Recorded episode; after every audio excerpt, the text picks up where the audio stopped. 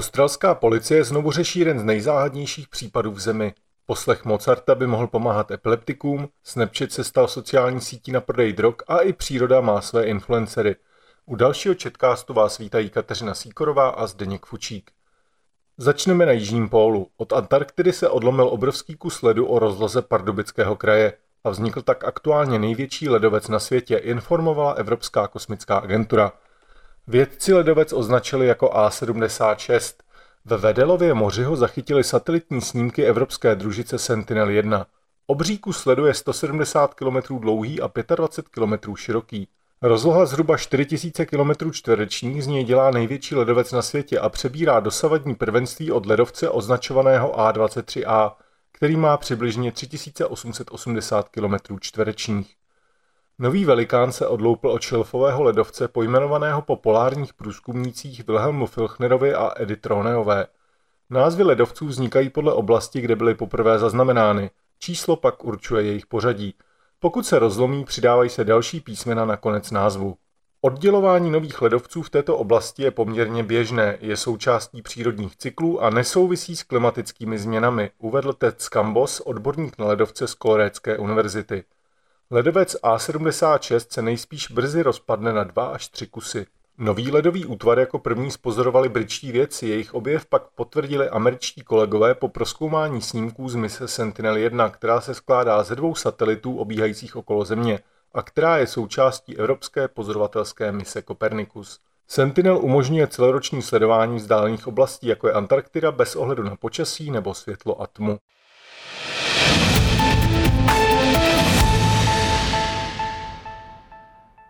Poslech Mozartovy sonáty pro dva klavíry D-dur potlačuje epileptické výboje v mozku pacientů obou pohlaví. Na hudbu Josefa Haydna ale reaguje mozek epileptiků odlišně. Haydn výboje u žen potlačuje, u mužů způsobuje jejich nárůst.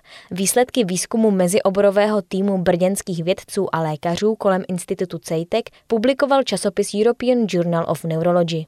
Výzkumy v minulosti ukázaly, že vysokoškoláci po poslechu deseti minut Mozartovy sonáty dosahují lepších výsledků při testu prostorové inteligence.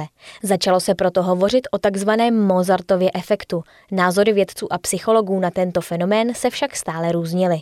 Mozartův efekt se testoval také jako potenciální terapie některých neuropsychiatrických poruch, například u pacientů po mozkové ischemii, mozkovém traumatu nebo s Parkinsonovou nemocí.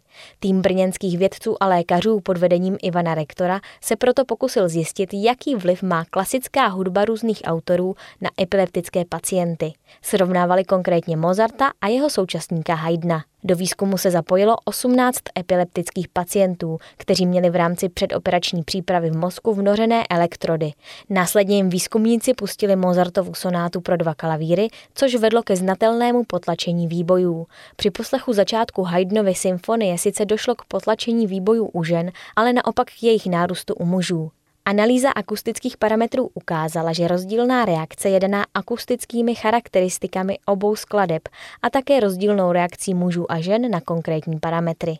Dopad akustických vlastností hudby se v některých aspektech liší mezi muži a ženami. Muži jsou více senzitivní na disonanci a vysokofrekvenční oscilace. Ženy jsou naopak citlivější na energetické vlastnosti hudby. Ženy i muži reagují stejně na tonální kvalitu a rytmus. V jiné, ještě nepublikované studii vidíme, že aktivace mozku poslechem hudby je ve většině mozkových oblastí stejná u mužů a žen, avšak v některých oblastech jsou patrny menší rozdíly, popsal rektor. Antiepileptický efekt poslechu hudby by v budoucnu mohl sloužit jako neinvazivní stimulační léčebná metoda. Je to ale potřeba upřesnit parametry s terapeutickým účinkem, proto výzkum v Centru pro epilepsie ve fakultní nemocnici u svatéAny a Cejtek Masarykovy univerzity nadále pokračuje.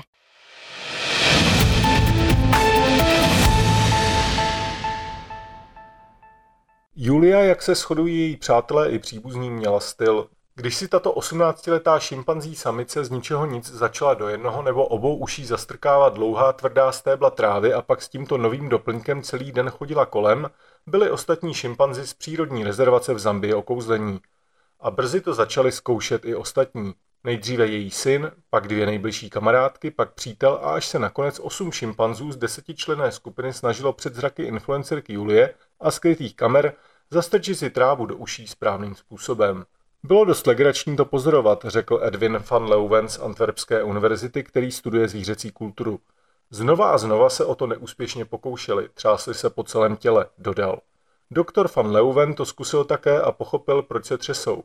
Není to příjemný pocit trčit si kus trávy dost hluboko do ucha, aby tam držel, řekl. Ale jakmile šimpanzi zvládli správnou techniku, často to opakovali, hrdě a téměř rituálním způsobem, a pohrávali si se zastrčenými stébly trávy, aby se ujistili, že na ostatní udělali dostatečný dojem. Julia zemřela před více než dvěma lety, ale její zvyk strkat si trávu do uší, který se zrodil spontánně, aby se následně šířil její sociální sítí až nepříjemně podobně tomu, jak se šíří různé modní výstřelky lidského světa, přežívá mezi dalšími šimpanzi. Toto chování je jen jedním z mnoha překvapivých příkladů zvířecí kultury, které se vědcům v poslední době podařilo objevit. Kultura bývala pokládána za patentovanou vlastnost lidských bytostí, ale s každým nově objeveným příkladem zvířecího důvtipu nebo vrtochu se ukazuje, že je tento přezíravý postoj k jiným než lidským myslím hluboce pomílený. Jak už nyní mnozí biologové chápou, kultura je mnohem větší než my.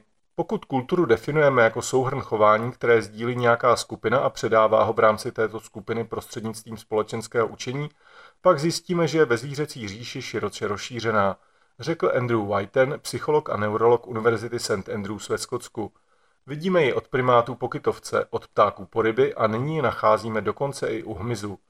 Už v roce 1980 například jeden keporkak zjistil, že když silně pleskne ocasem o hladinu vody, drobné rybky se zhluknou do pevně sevřené formace, kterou je mnohem jednodušší ulovit a spolknout. Tato vylepšená technika lovu se podle vědců rychle rozšířila ve známých společenských skupinách keporkaků a v současnosti tímto způsobem loví více než 600 z nich.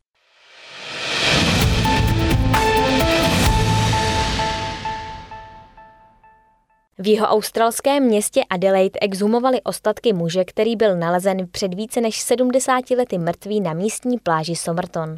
Australská policie se chce díky pokroku v analyzování DNA pokusit vyřešit případ, který je označován za jednu z největších záhad v Austrálii. Identita a příčina smrti muže zůstávají totiž neznámé, ačkoliv se v průběhu let objevila kolem jeho osudu řada teorií, podle nichž mohl být dotyčný kdokoliv, od špiona z dob studené války po odvrženého milence. Tělo muže bylo nalezeno 1. prosince 1948. Mrtvola v obleku a kravatě ležela na pláži opřená o pobřežní hráz. Muž u sebe neměl nic, co by ho identifikovalo, dokonce i etikety z jeho oblečení byly odstraněné. Počáteční vyšetřování světlo do případu nevneslo a zemřelý byl pohřben na Adelaidském hřbitově pod náhrobním kamenem s nápisem Neznámý muž.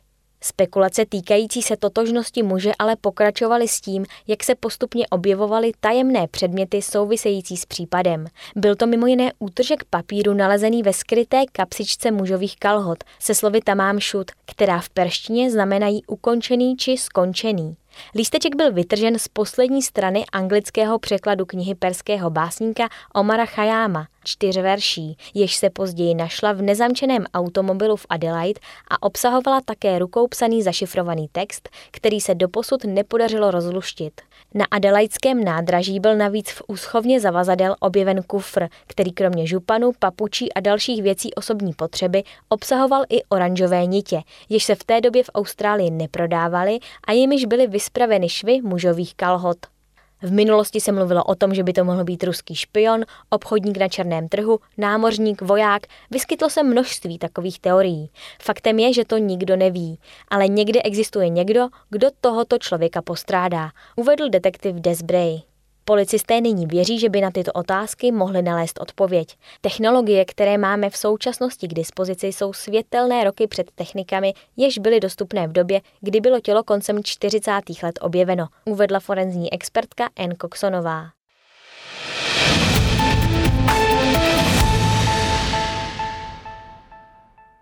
Sociální síť na sdílení fotek a videí Snapchat, velmi populární u mladé generace ve Francii, se stala sociální sítí na drogy s donáškou až do domu.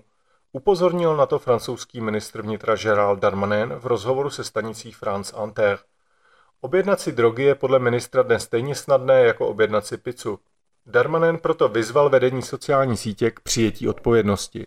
Od ledna bylo zneškodněno více než 500 prodejních míst drog.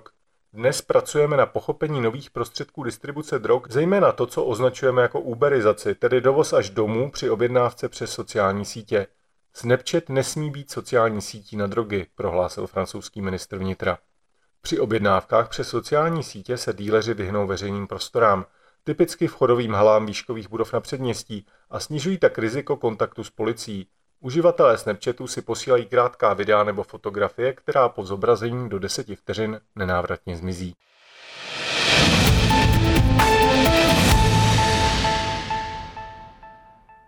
Jak manželka, tak Milenka se dočkali od pojišťovny očkodnění po smrti Itala, který přišel o život při dopravní nehodě.